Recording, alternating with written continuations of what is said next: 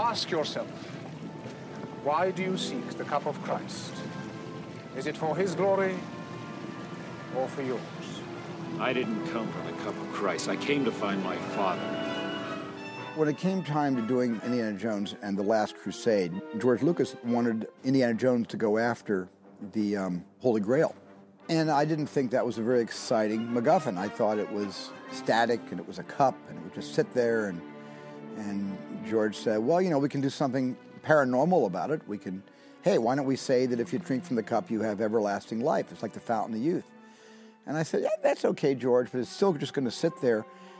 Uh, but what I brought to the table was I said, you know, the Holy Grail is also a metaphor, you know, and, and I think the Holy Grail could be a metaphor for bringing together Indiana Jones and his dad. Why don't we make it a father son story? The relationship between Indy and his father had a real powerful impact on the movies because before there was character, but it was mostly action driven. And the fact that we could do one, which is essentially a character piece with some action in it, um, surprised people. I can almost reach it, Dad. Indiana? Indiana?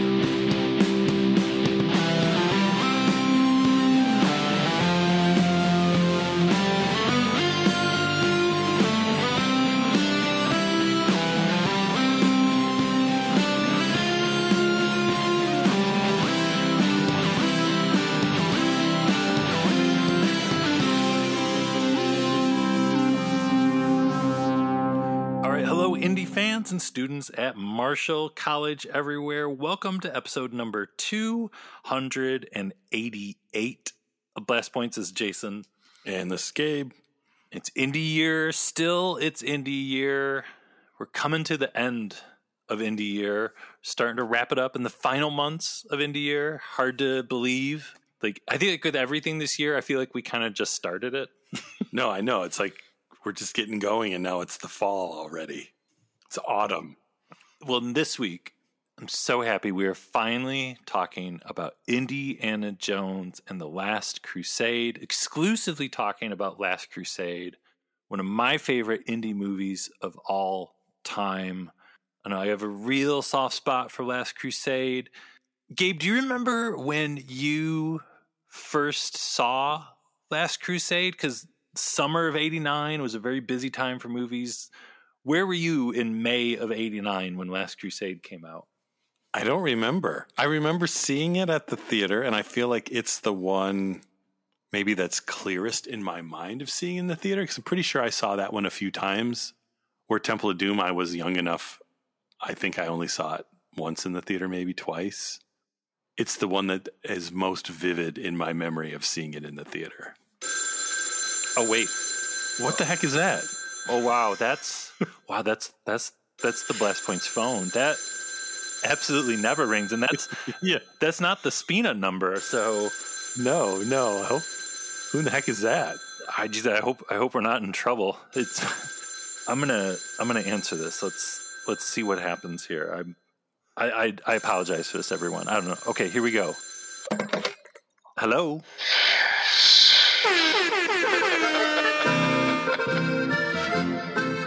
Snoke. Did we forget about Snoketoberfest? Oh my God. Oh, Snoke. Uh, uh, Snoke, we are we are so sorry. I mean, it's it's indie year, and we were talking about Last Crusade. We started getting excited, Snoke. Yeah, yeah, yeah. We didn't we didn't mean anything by it. It was just it's Indiana Jones. Sometimes you get you get excited. Young fool. I mean, Snoke, we're sorry. Like, how many times do we have to say we're sorry? We didn't do it on purpose. We just just lost track of time. And look at you. The deed split your spirit to the bone. You were unbalanced, bested by a girl who had never held a lightsaber. You failed! Okay, Snoke, I can tell you're a little angry, right? So, like, what what do you want to talk about, Snoke? Now that we have you here, Skywalker, I assumed. Oh, Skywalker. Is he going to be in Book of Boba Fett? Have you seen something? no, no, we have, we have No. yeah, we haven't seen or heard anything. Yeah, we thought you knew. We thought you had the scoops. After the rebels are gone, we will go to his planet and obliterate the entire island. Wow, Snoke, that's a little dark.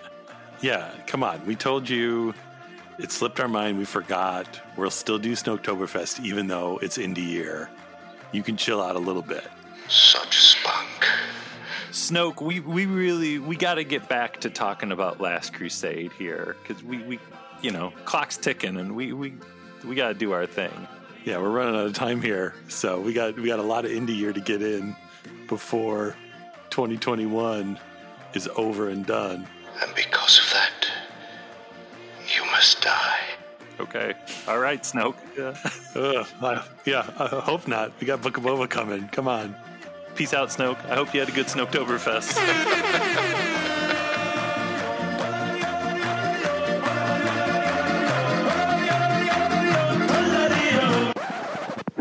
On Wednesday, May 24th, Paramount Pictures invites you to have the adventure of your life. Dad! Ah, Dad! Ah! Keeping up with the Joneses. Are you crazy? Don't go between them! Go between them! Are you crazy? Harrison Ford. Sean Connery. You call this archaeology? Indiana Jones and the Last Crusade. Rated PG-13. Starts Wednesday, May 24th at theaters everywhere.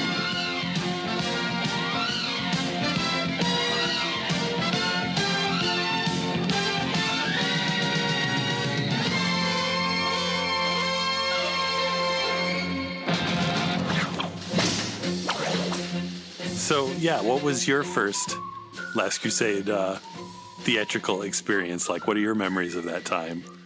so I think I've told this story on the podcast before. Maybe I have, maybe I haven't. But I think now, finally, all these years later, the story can be told where I skipped school to go see Last Crusade because it opened on a Wednesday.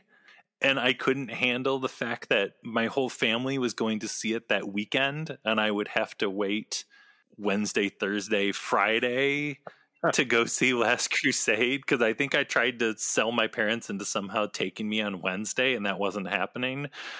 And the movie theater it was playing at was the Plaza One and Two in Muskegon, Michigan, and it wasn't too far actually walking distance from the school.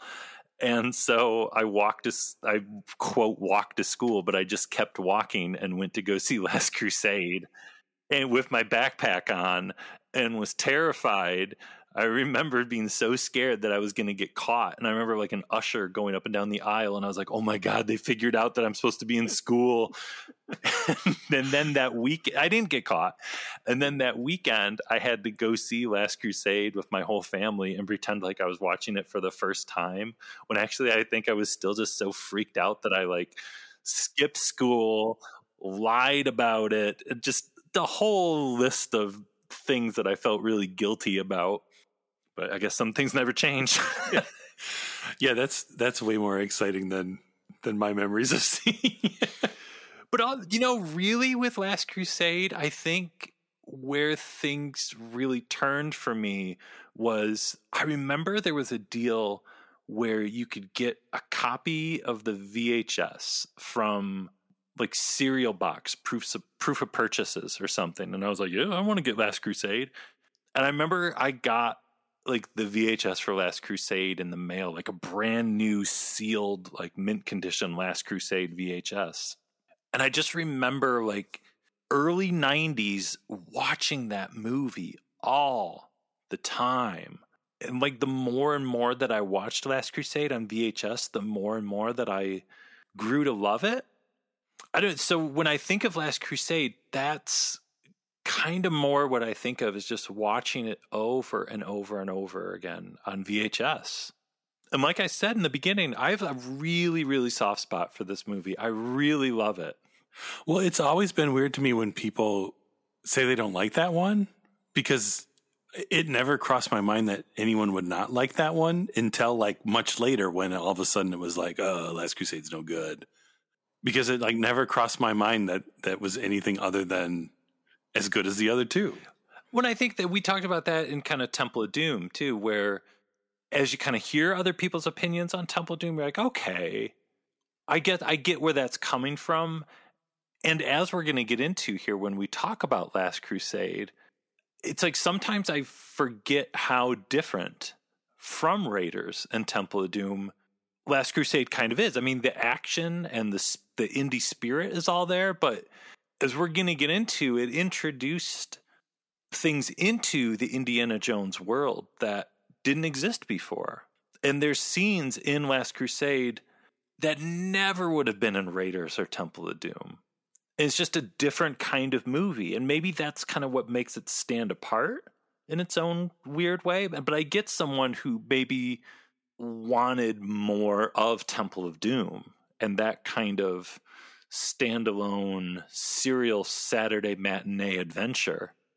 I think, yeah, the thing for me is it never felt as different just watching it on its own. But I do think if you like very quickly watch one, two, and three in the same week or the, you know, the same couple days, you start to feel the differences more. At least for me, I was like, the last time I had kind of just watched all of them over a week, it was like, oh yeah, this one does kind of feel different than I remembered it compared to the other two. But anytime if I just kind of watch it on its own, it's just like it's just another Indiana Jones adventure. And maybe some of that is just the fact that they did kind of go back to some of the familiar characters and and the Nazis and and it has a lot more on the surface in common with Raiders, even though as we'll get into the story's quite different and the characterization is quite different. Well, and originally, the roots of Last Crusade, the original ideas, were much more in line with what we saw in Temple of Doom. but backing up even before that, so just like in between Raiders and Temple of Doom, Spielberg never slowed down, and Spielberg continued to grow and evolve as a filmmaker. Following Temple of Doom, he did The Color Purple. He did Empire of the Sun. He was starting to move into more of the roles of filmmaker he is today. Lucas, though he had retired, quote, retired from directing, he did producing work on Labyrinth and Tucker and Willow and Howard the Duck. So Lucas stayed very very busy but all this time too lucas was kind of the one who was like we got to make another indiana jones movie. We got to make indy 3 he couldn't stop thinking about it. And just six months right after the release of temple of doom lucas did an eight page story treatment for indiana jones and the monkey king well, I think the fun thing seeing these early treatments and early drafts is as much as Spielberg has had kind of grown as a filmmaker and a storyteller, Lucas is kind of still the same crazy old dude. and I think that's the interesting dynamic, you know, going from Raiders probably all the way up to Crystal Skull is it's almost like Spielberg kind of continued to grow more into this serious drama type director and Lucas uh, always kind of stayed as just wanting this crazy stuff to happen. And the way the two of them balance out what Spielberg wants and what Lucas wants is just, I don't know, it's endlessly interesting and fascinating where they end up on in the films because they start out kind of being on the same page with Raiders. And then as it goes on, they're kind of pulling the story back and forth based on kind of who they are as people at that time. And probably the most noticeable in Last Crusade. Yeah, definitely. Because I, I started thinking about it too, and I'm like, oh, Lucas was so busy doing all like this producing stuff, and I mean, also in there was the insanely dark Ewok movies. Have you ever heard of the Ewok movies? We've never talked about them before on Blast Point, which is kind of weird. You know, how many hours did we spend talking about the dark years and the children being taken away and the whole family dies and the guy, kids got to learn about death? You know, while Spielberg, yeah, was off doing these serious movies, moving as far away from Temple of Doom as humanly possible. Yeah, like you said, George Lucas was still like, well, Indiana Jones could talk to a Monkey King. That would be fun. right, right. Can we get ghosts in here yet, Steven? I really want a haunted house. Yeah, let's talk about Indiana Jones and the Monkey King because there's there's Lucas's original treatment that's just straight Lucas. What was what was the basic premise of Lucas's 1984 idea for Indy 3? Well, you start out in Scotland at a haunted house where there's a murder and the murderer is a ghost just to get you just to get you warmed up. Uh, similar to the final film, he uh, he meets up with Brody again, talking about a zoologist who found an odd race of pygmies that may have discovered a lost Chinese civilization, and there's Nazis again because, of course, the Nazis want what Indiana Jones wants. There's pirates. There's literally the Monkey King, who is a monkey and has magical powers. I believe this is the first time there's a lot of gorillas, which is a is a theme that carries on in a bunch of these drafts. So I couldn't help thinking, you know, George Lucas, and it's always like we'll move the technology forward. Was the Monkey King gonna be like a Yoda puppet?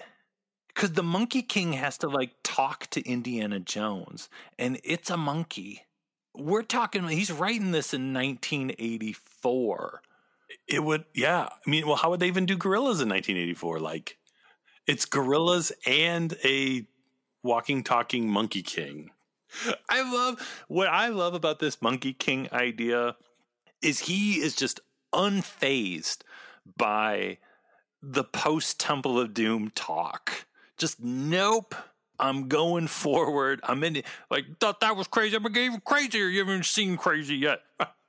Just wild.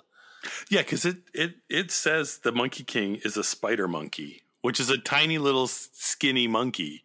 So it's like, yeah, a talking skinny spider monkey and an army of gorillas fighting Nazis.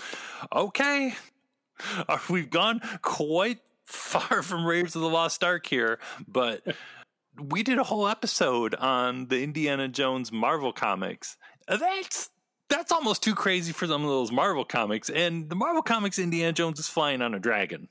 But the interesting thing is there are little nuggets of Last Crusade in this because the Monkey King has been alive for thousands of years because of a fountain of youth that keeps him alive.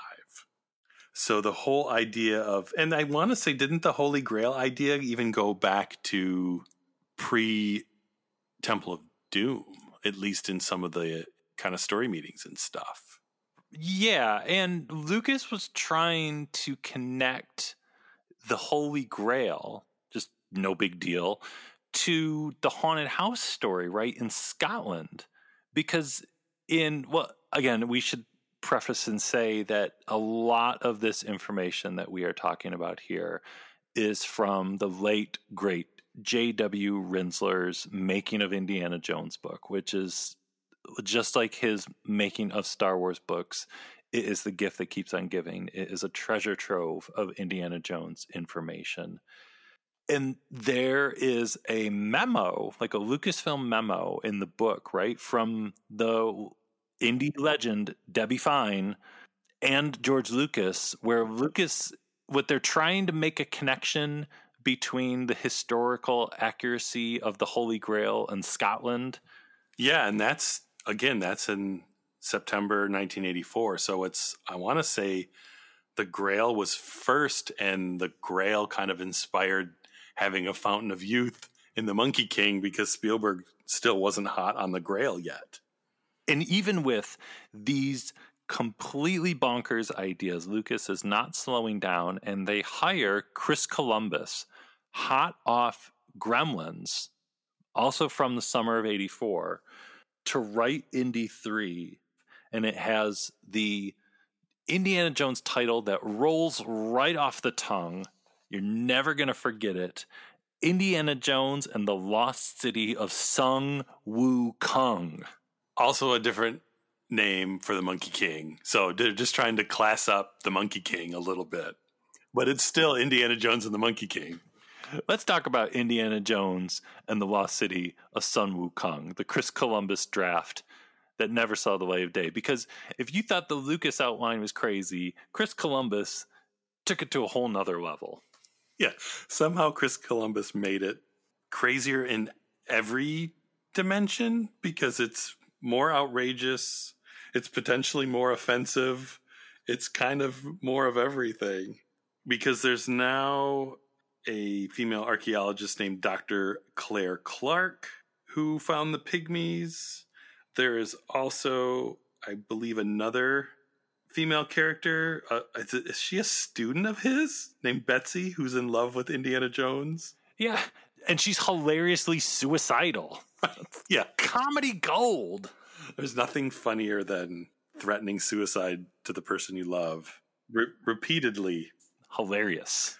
But some things never change. There's still a Monkey King, but this new Monkey King is half human, half monkey, who comes back to life. And his skeleton, it says, was animated by gorillas who turn into the hair on his bones.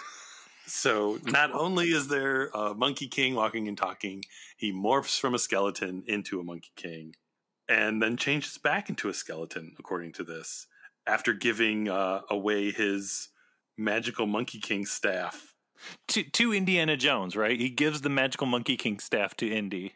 Yes, but that this in this draft, he gives the staff to Indy, but it it breaks in the end, and Indy escapes and actually marries Doctor Claire in this one.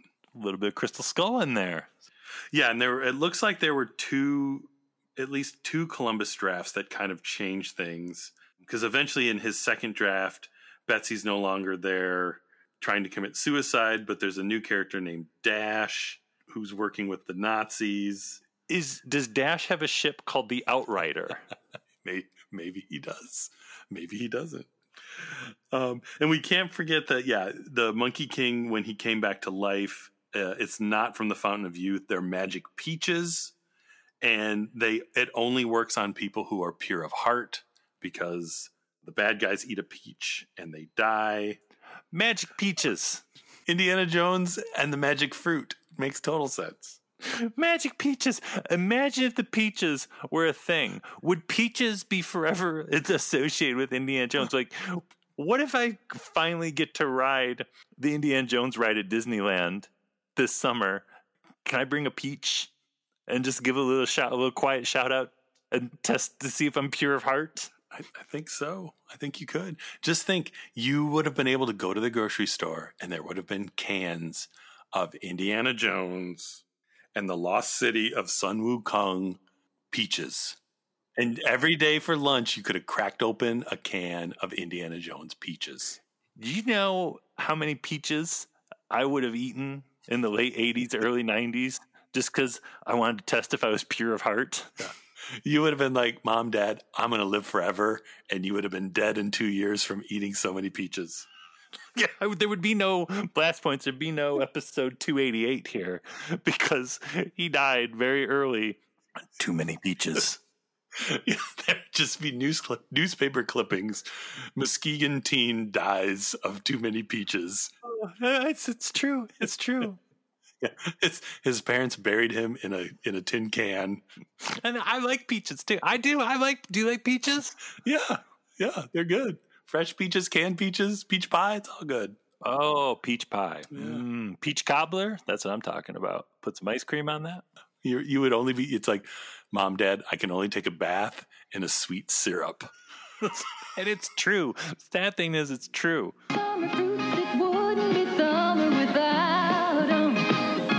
Nothing says summer like fresh California peaches. Fresh from the tree, taste them and see.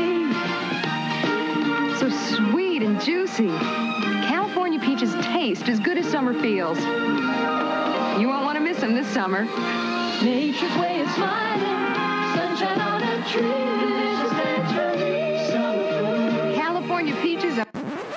But also, we can't forget the wonderful Nazis introduced. There was the the big bad guy, uh, Lieutenant Werner von Mephisto, and his associate Helmut Gutterbug, Gutterbug, who has a, uh, a mechanical machine gun arm. And I think in the early in the early draft, um, and later on, I think in the in the second draft, maybe he fires electrical bursts from his meta- mechanical arm into a lake, electrocuting himself. Which, you know, that sounds outrageous and that sounds crazy. And we got, you know, magical peaches and all that stuff. But the Nazi with a machine gun arm is a leftover idea from Raiders of the Lost Ark. Hey, Indy 5, right? They just pushed it back another year because I think they, they figured out wait a minute, we don't have a Nazi with a machine gun arm. Indy's just like Star Wars, no idea ever gets thrown away. It's just waiting in the wings for its time to shine, or it's time to electrocute some water. But then after Chris Columbus, they bring in another writer, right? Yes, so they finally are like, let's get serious about this Indiana Jones 3 thing. Spielberg, I think, trying to rope in some of this insanity, brings in Menno Meyjes, who just worked with Spielberg on The Color Purple and Empire of the Sun. Feels like he would bring him in to kind of class up this insanity that's going on. George Lucas was just over at Skywalker Ranch, just getting a little crazy with some of this indie stuff. And yeah, in 1986, he begins working on a new script. He completed it 10 months later. The big thing that Menno Meyjes introduces is the idea of bringing in Indiana Jones's father and making the whole MacGuffin of the Last Crusade or Indy 3 the Holy Grail. But this early version of Indy 3 is still very different. Like there's Indiana Jones on the Orient Express, he goes to Istanbul. There's a Nazi villain named Greta von Grimm, which I feel like is a little bit of a precursor to both Dr. Elsa Schneider and Spalko, Stalin's fair haired girl. But there still is in Menno Meyjes' version of Indy 3 a little bit more of the ridiculous than what finally ended up on screen, right? Yeah, this first draft still has has the wild stuff. There's a part where uh, you know the Nazi character uh, von Grimm, she touches the Grail, and actually she's a he early on, and then she then he becomes a she. I think earlier she was uh, Balder Baron Balder von Grimm, and at that point instead of you know drinking out of the wrong cup and becoming very old he touches the grail and explodes. And it says when when uh, indy's dad touches the grail a stairway to heaven appears which he ascends. Just think about that i'm kind of into it you know i'm i'm i'm not i'm not ruling that idea out for all we know indy 5 ends with indy ascending the stairway to heaven I will stand up in the theater. Yeah. Best movie I've ever seen in my whole life. And don't forget, there's also a, a nun character who was going to take the stairway to heaven, but her love for Indiana Jones makes her stay. I I can relate. Yeah. There's a part where Indiana Jones at the Grail site fights a demon, and he kills the demon with a dagger and the on the dagger it says God is king. And then the uh, it ends with uh, the now female Greta von Grimm again being vaporized by the Grail. So, you know, also a little bit of Spalko. Uh, you could, yeah, a lot of it is Spalko at that point. Yeah, they couldn't resist the exploding villain. They just had to keep ramping it up. In the prologue, in the Menno Meyjes' script too, the little adventure in the beginning, Indiana Jones is in Mexico battling for possession of Montezuma's death mask with a man who has gorillas as pets. So, still, George Lucas could not let go of this gorillas idea. He had a short list of things that had to stay in the script, and gorillas were definitely in that short list. But what in the Chris Columbus version, isn't there the whole part at the end where Indy is riding a rhino? Yeah. Oh, we almost forgot about that part. Yes. Which they did get a rhino in Last Crusade in the circus train. So we also forgot to mention that the Chris Columbus draft had a giant prototype Nazi tank that is like as tall as a three story building. Of course, of course. Why? Why? And why wouldn't it? So finally, after all of that insanity, another writer is hired, Jeffrey Boam. He just did two of the Lethal Weapon movies, and he did Innerspace. Inner Space was an Amblin production. Finally, Jeffrey Boam comes on and really starts to hone in on what Indy 3 is. They have their usual big, like, multi day story treatment thing where they hash it out. The title is just figured out Indiana Jones and the Last Crusade. And writing with Jeffrey Boam, Lucas comes up with a new story outline idea. So finally, Indy 3 starts to chill out a little bit and it starts to become Indiana Jones and the Last Crusade. It starts to better, like we said in the beginning, represent who Steven Spielberg was at that time. Because in 1988 or 87, whenever all this was getting going, he was not the same person he was when he made Raiders of the Lost Ark or Temple of Doom. Kathy Kennedy has a great quote in the Rinzler book about it, where she says it was an interesting evolution when we started this series, we were all in the early points in our careers. Harrison, by the time we got to the third Indiana Jones, had become an enormous star. Steven had made E.T. in a number of successful movies and become an enormous star. But what was fascinating in which the way everyone comes together, none of it seemed to impact the dynamics of movie making because all of us had such a good time. It was always about the experience on that film. And there is, I think people talk about it a lot. The back and forth with the Indiana Jones movies, like there, you always hear that like Raiders is more Spielberg, Temple of Doom is more Lucas, Last Crusade is more Spielberg, and then Crystal Skull is more Lucas again. And maybe there is truth to that. Maybe I don't know. Well, and the Indiana Jones films too are really like the film equivalent of like a supergroup band that's just a bunch of people who are very successful on their own kind of teaming up to do something because like Kathy Kennedy's saying at this point Harrison Ford is a huge star. George Lucas is a huge star. Spielberg is a huge star. They bring in Sean Connery who is an incredibly huge star. And all the crew from the previous films is back and they're all have been making stuff all this time. Like it really is like the best of the best kind of all working together and and putting aside potentially huge egos to come together to make this film. When you, you mentioned Connery, like the addition of Sean Connery, his performance, the way the character is written, just everything about Professor Henry Jones, I think just elevates Last Crusade into another level. I mean, Sean Connery in this movie is so good. And Sean Connery himself was such an icon, but he's so good in this movie that every time I watch it, I don't even think I'm watching Sean Connery. I just think I'm watching Professor Henry Jones.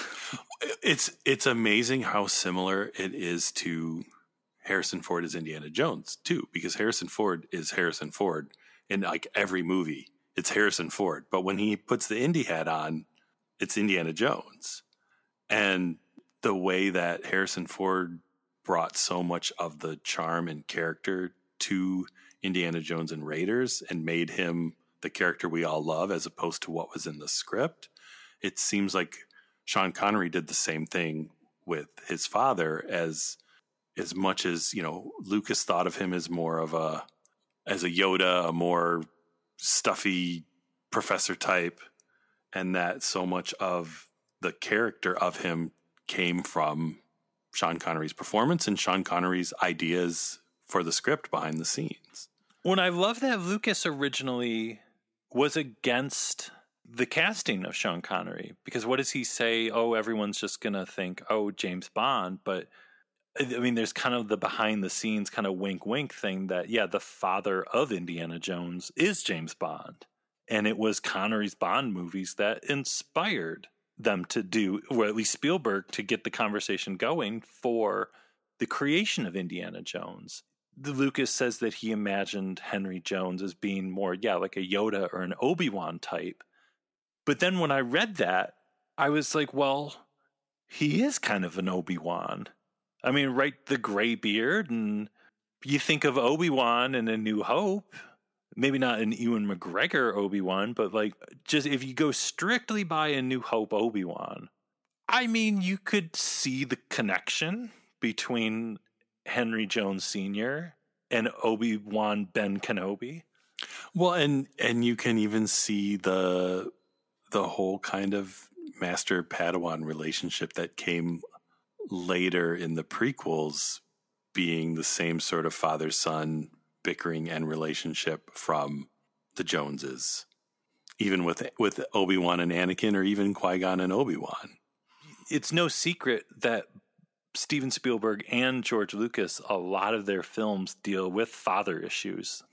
I, I don't know if anybody's noticed that ever, but it's all over the place in Last Crusade. It's pretty front and center. I mean, I think of one of my favorite scenes in Last Crusade is the blimp scene, where it's that great conversation between two great actors, literally talking about their feelings. Well, at least Indy is kind of talking about the way he feels, what's going on in Indiana Jones's heart.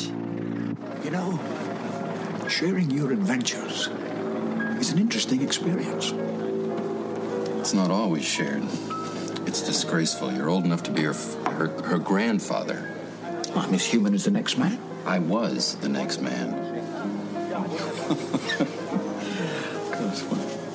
Ships that pass in the night. You remember the last time we had a quiet drink? Huh?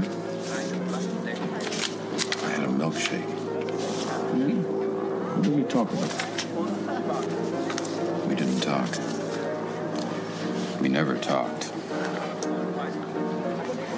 Do I detect a rebuke? Regret. It was just the two of us, Dad. It was a lonely way to grow up. For you, too. If you'd been an ordinary average father like the other guys' dads, you'd have understood that. Actually, I was a wonderful father. When? Did I ever tell you to eat up, go to bed, wash your ears, do your homework? No, I respected your privacy, and I taught you self reliance. What you taught me was that I was less important to you than people who'd been dead for 500 years in another country. And I learned it so well that we've hardly spoken for 20 years. You left just when you were becoming interesting. Unbelievable. Dad, how can you... I'm here now. What do you want to talk about? Hmm?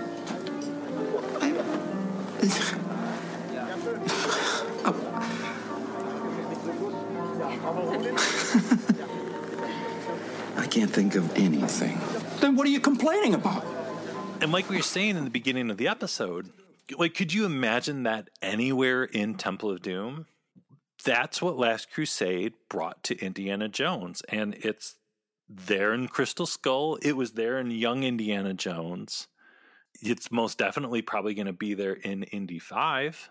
I mean, even when people, what's going to happen in Indiana Jones 5 whenever it comes out in 10 years or whatever, you know, there's always the conversations now of, was Indy still married and what does this mean? And it's it's not we're we're not going into Indy five just thinking purely of it's another just standalone wacky adventure, which it's going to be wacky and weird, but we're also thinking of the character of Indy and how much we care about him now. Yeah, because really, Last Crusade kind of changes the course of the Indy movies forever, for for better or worse, as far as morphing in them into something different than a James Bond movie or a a story about an invincible guy who's the best at what he does and travels the world just getting things done. Like it's now actually a movie with a character who has feelings and talks about their feelings and it's almost a little bit of a drama and not just this like a, a classic James Bond. He starts the movie, he's the best, and he ends the movie and he's the best. When I love how in Last Crusade 2, Indy says over and over again, I'm not looking for the grail. Like Indy isn't really too concerned about the grail, finding the grail and what that means. He says to Walter Donovan, like, you got the wrong Jones. And he says to you know the Brotherhood of the Cruciform Sword, I don't care about the grail, I just want my father. And I love that about Last Crusade that for Indy, the treasure that he's seeking, he's a treasure hunter, but is that acceptance from his dad that he never got and then finally when they do get the grail and you know henry has spent his whole life searching for this grail in his diary and all that that wonderful wonderful part at the end when they ask henry jones sr well what did you find dad elsa never really believed in the grail she thought she'd found a prize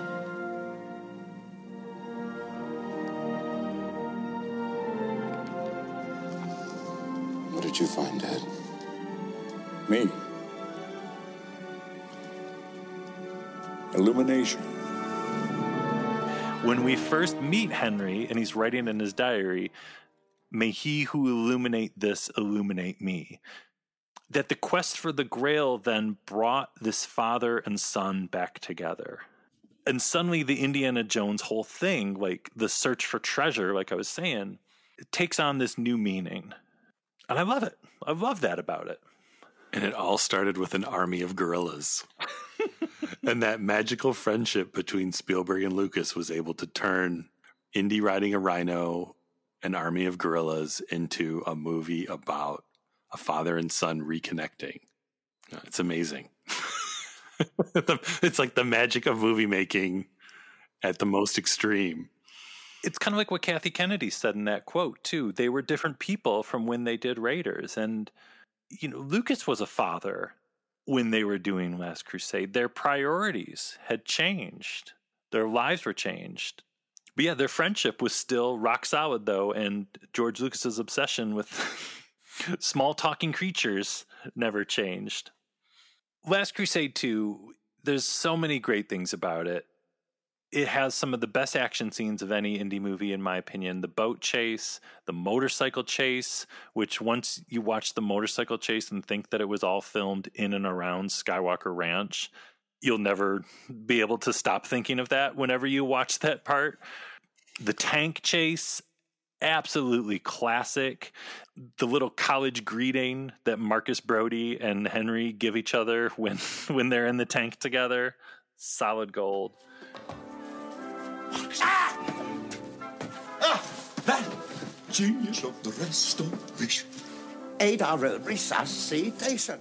And Last Crusade is kind of special too because it was the summer of 89, you know, the summer of Batman and Ghostbusters 2.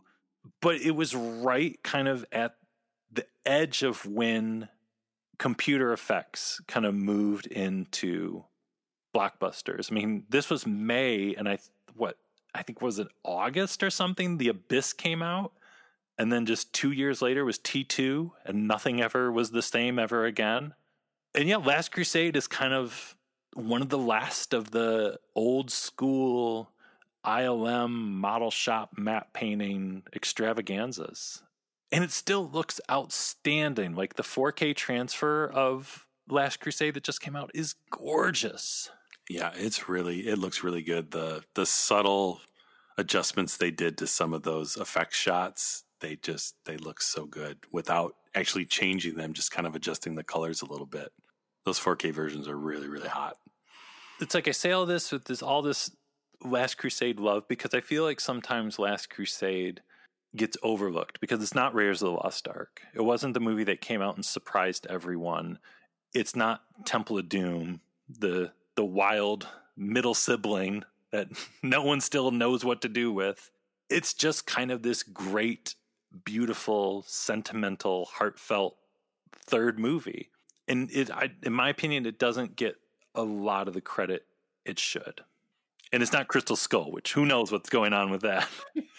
well, and I think that's that's the beauty of the Indiana Jones movies of of seeing the progression of of the character and and the films of how Last Crusade is like this transition period from what the films were into something more about family and character and and that the family and character stuff carries over into Crystal Skull with him now having a son and reconnecting with Marion, but then it also at the same time veers back into Temple of Doom outrageousness. So trying to plot that trajectory into what will Indiana Jones 5 be, I have no idea. and being the first one without really Lucas or Spielberg involved is going to be really, really interesting to see which from the previous films that they gravitated to and draw from and and, and is this going to follow that progression of it being a lot about Indiana Jones the person more so than just a globe-trotting adventure. What did, what has James Mangold taken out of uh, the past Indy films? And I don't know. When I think there's a clear line you can draw too from Last Crusade to Spielberg's next big blockbuster movie, Jurassic Park. I think they're movies that kind of feel the same, kind of look the same, have the same kind of spirit to them. Yeah, that with Last Crusade, that is kind of the the beginning of Spielberg making movies that are still these huge blockbuster action movies, but having a lot more heart and character relationships be at the core while still having the big thrills. And most important, Dr. Fantasy, Frank Marshall. Finally, it finally worked in Last Crusade, right? yeah, again, it's Amanda's birthday. They're having a party. And of course, Dr. Fantasy has to be there. And this time, it sounds like he had a giant sheet cake and there was a springboard and he springboarded into the air onto the cake. And this time, there was laughter. Finally, no tears. Dr. Fantasy was a success. And Dr. Fantasy was actually immortalized in the film when River Phoenix is going through the train, but the the last little caboose part he goes into magic.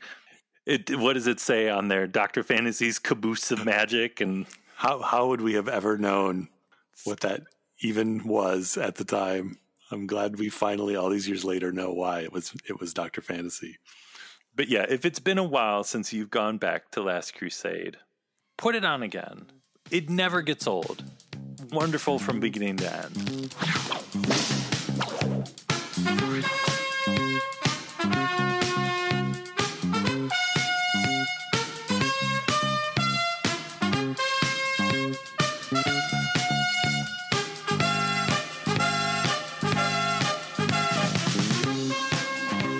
Remember actually going into a couple of theaters opening weekend and hearing the audience laughing. I think it was, in a way, it was the funniest of the three. It got many more laughs than Raiders of the Lost Ark got. And of course, many more laughs than Temple of Doom, which didn't get that many laughs at all. But I thought, in terms of audience participation, the most successful of the three movies, if you just listen to the audience, laugh and clap in certain places as the movie, you know, went along, was The Last Crusade.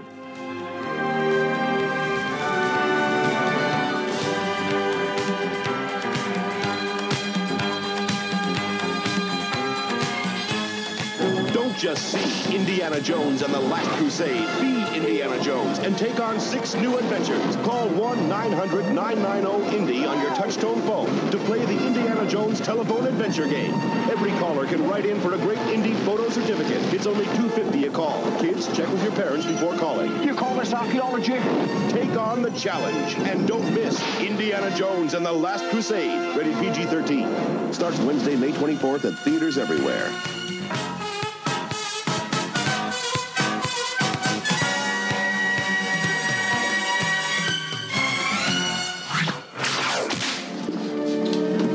Today,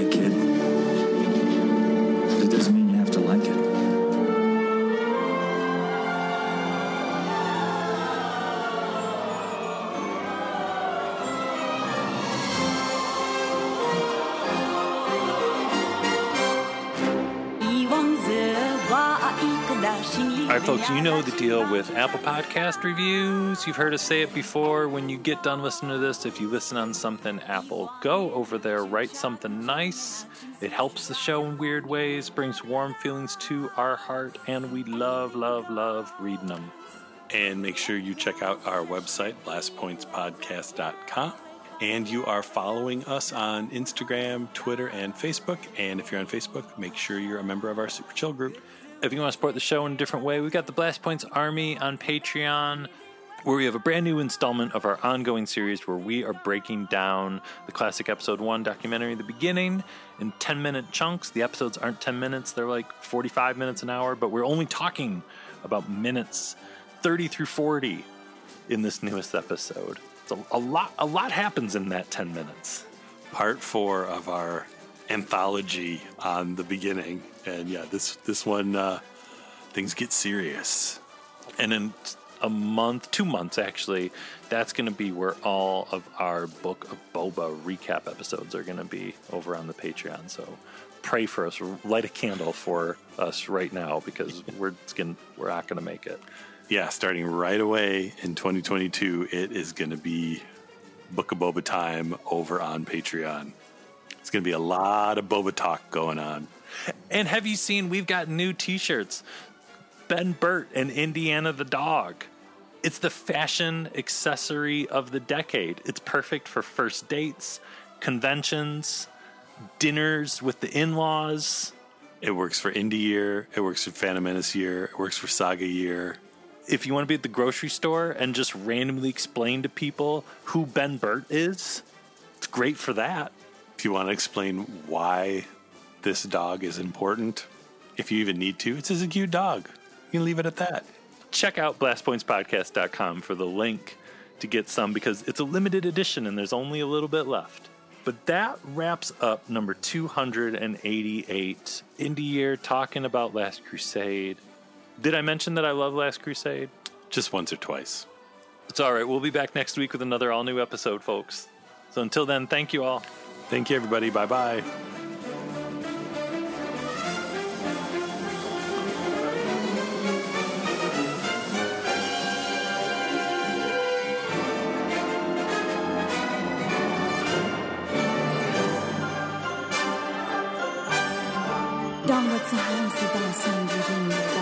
Anything goes.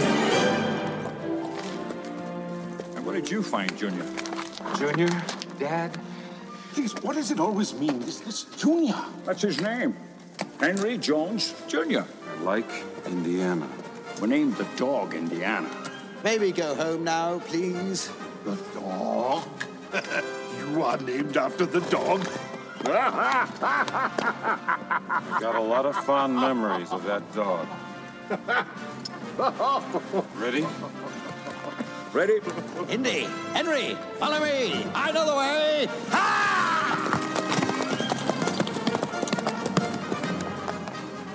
Got lost in his own museum, huh? Uh-huh. After you, Junior. Yes, sir. Henry Jones, Junior.